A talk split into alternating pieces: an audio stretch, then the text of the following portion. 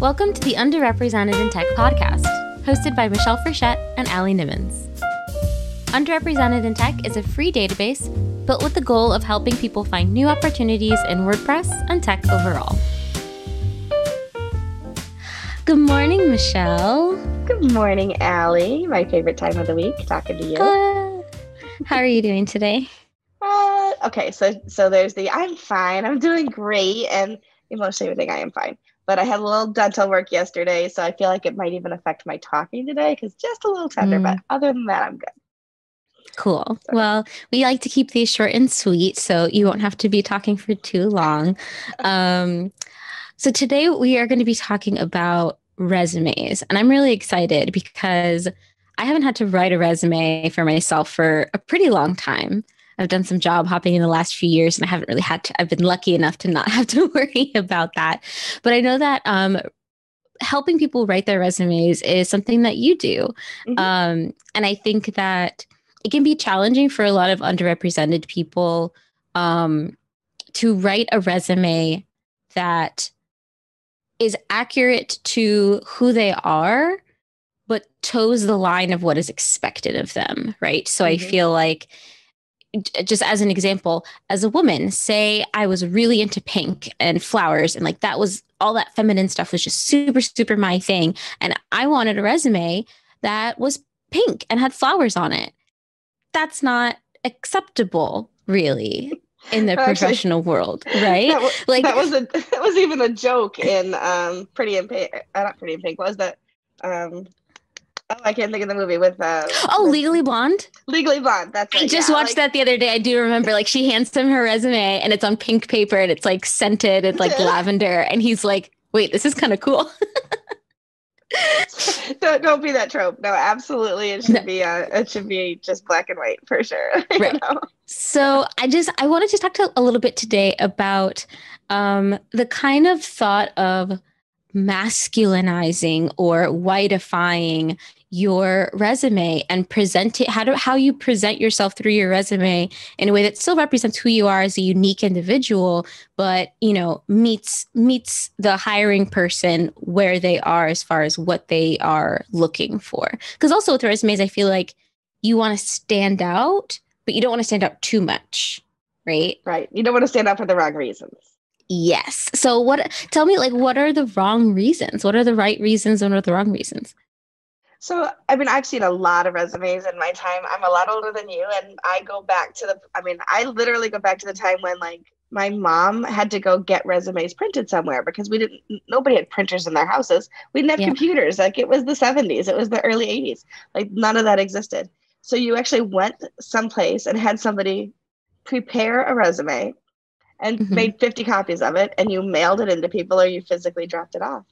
And so there's this old school way of thinking that resumes have to be very generic because they have to be applicable to any place you're applying to.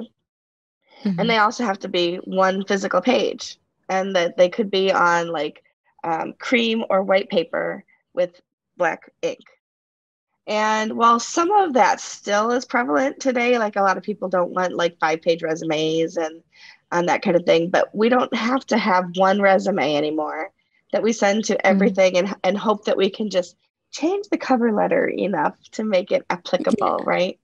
So you sh- you this is my advice is you should have a resume on your computer that is like your you know your version A, like your your beta, your you know your main version and then you take that one and always make a copy of it and perhaps tweak mm-hmm. it for any particular job you're applying for so you know in the wordpress industry you might be applying for a job as a junior dev or you might be applying uh, or dev right i mean but i'm thinking like entry level but like a junior dev or you might be applying for customers um, a customer service or support and those two resumes would look different right so mm-hmm. in one you want to really um, emphasize the development work you've done and the programming work you've done. Oh gosh, I just I said programming that made myself age right right there.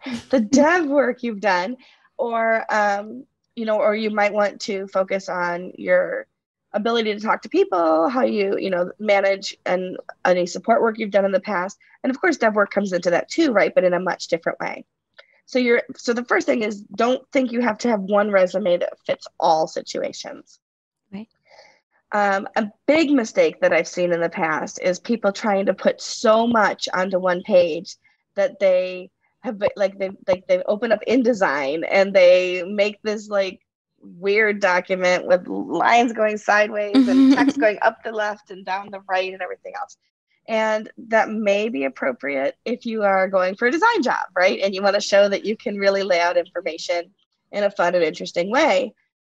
But if you're like applying to a customer success job with me and it looks like a newsletter, I'm not interested. That's not something that's going to resonate with the kind of work you're going to be doing with me. So you really do need to be careful that you are including the appropriate information, but not too much information. You've laid it out in a way that my eyes can scan down, can understand who you are without trying to turn the page every, you know, and, and because we're not printing them off anymore, right? I don't want to have to like be flipping the page around on the screen and everything to read it. So so those are just some some basic tips. We used to ask people to put like a statement at the top like a statement of purpose like i'm mm-hmm. seeking a job blah blah blah. That's not something that we put on resumes anymore because if you're seeking if you're applying to a job with me i know you're seeking a job like that. Like don't yeah. pad your resume and and and like try to fill in the blanks with stuff like that. Um, and you can always put that in a cover letter or cover email right? Um, you don't have to have and that's the other thing is you don't have to have a cover letter separate mm-hmm. from the email you can actually just use your email as a cover letter but speaking specifically to people who are underrepresented um, I think it's always important to be authentic to who you are, right? Um, so I've, you know, you and I were talking a little bit um, before. There have been people who suggested, even people, you know, in the African American community and the Black community, who suggest that you should change your name or use a middle name or not mm-hmm. use a name that sounds like it's part of the Black community. I disagree with that um, for a couple of reasons. Number one, I think you always want to be your true, authentic self. Do you want mm-hmm. to start working at a place where you get called your middle name or you get called a nickname because you didn't want to be your authentic self on your resume. I wouldn't want that. Yeah. I don't know about you. Even and and that like bleh, you said so many amazing things and like tongue tied. Um the thought process that comes to me also for that is, you know, say I had a name that fell into that category, um, yeah, I've heard stories about hiring managers who see a name that sounds black or sounds Mexican, you know, seeing a Garcia or something, and they just don't even look at it, right? They see the right. name and they turn it over. That's not a company I want to work at anyway. Absolutely. Right. So, why would I change myself to work at a place where somebody was so unprepared to accept just my name? Right. Mm-hmm. I don't, I don't, I don't want to work there right. at all to begin with. Right.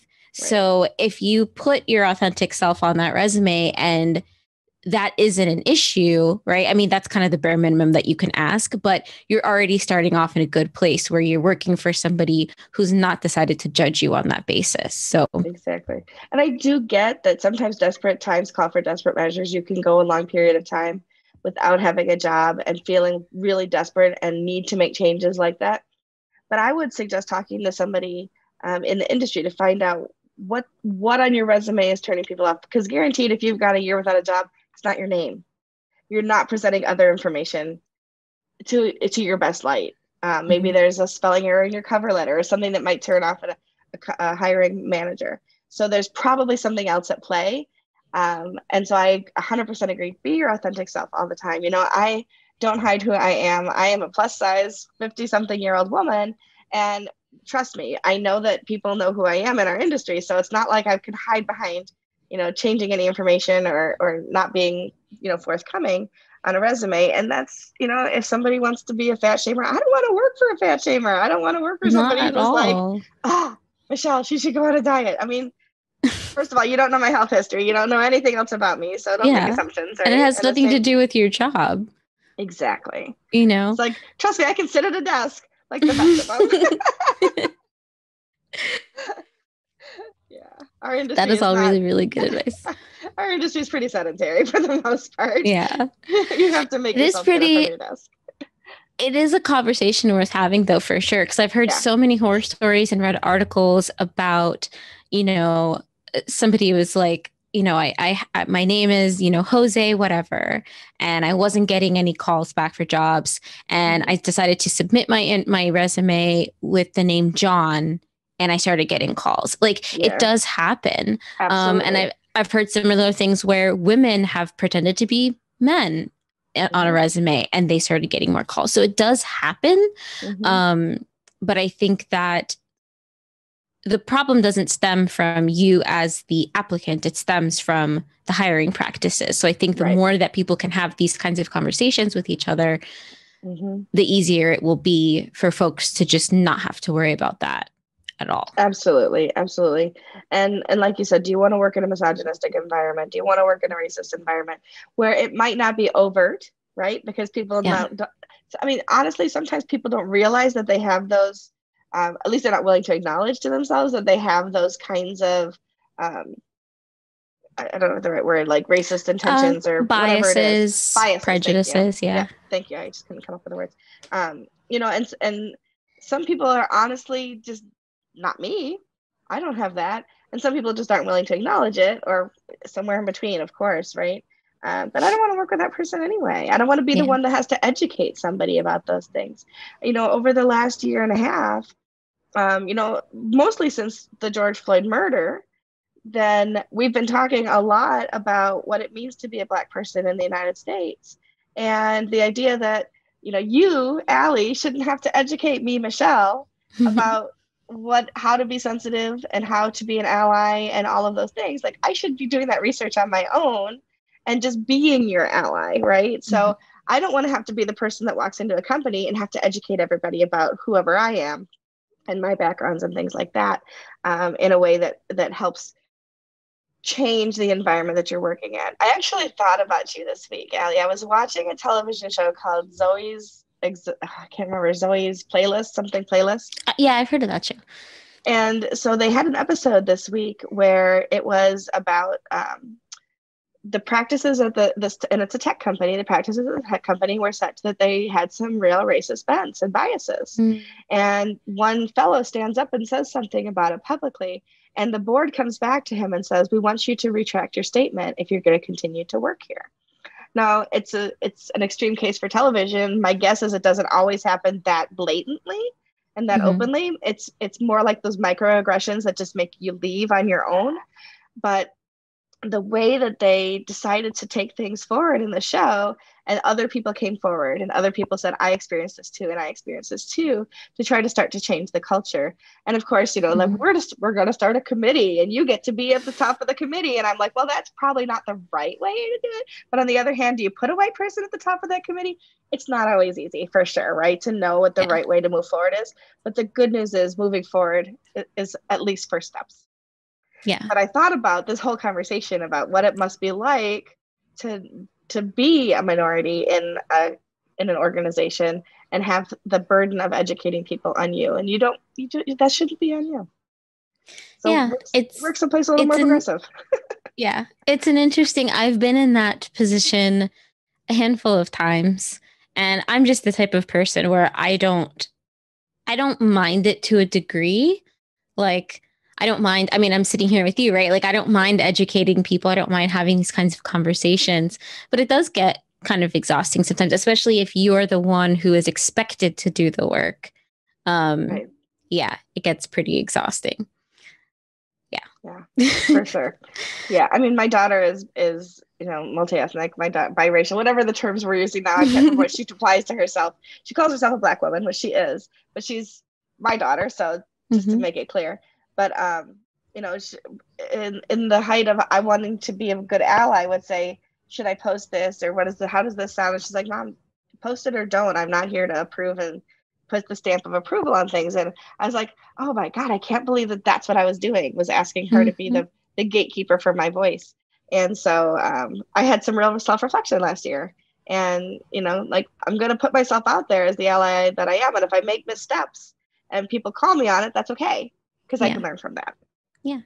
I will say, uh, and I can't, obviously, I cannot speak for all represented people or all multiracial people or all Black people, but I think, like with all people, we're all different, right? So I think mm-hmm. that there are there are some people who are willing to to have those conversations and to help. Like mm-hmm. if you ever sent me something to say, you know, what do you think? Should I post this? Should I send this? Whatever. Um, to, to it, from my perspective, that is you trying to learn and you mm-hmm. appreciating that I have perspectives that you don't. If mm-hmm. you're constantly coming to me with those questions and you're not learning from the last time we had this conversation, right. that's a different story. And then there are some people who just don't want to have to do that at all. So that, that if you're watching this, yeah, if you're watching this and you've had those moments before where you're wondering, like, maybe I should, like, I'm not so sure about this, ask someone, right? Like, reach out to someone and say, listen, um, I appreciate that you have perspectives that I don't. I want to be sensitive and make sure that I'm not just completely putting my foot in something due to my own ignorance. Mm-hmm. Can I ask you about this? Do you have the capacity to have a conversation with me about this? And and I've had people reach out to me to say that too like you can absolutely say no. Like I will not be upset or offended if you don't want to talk to me about this, but I figured I would better safe than sorry, right? I should reach out anyway.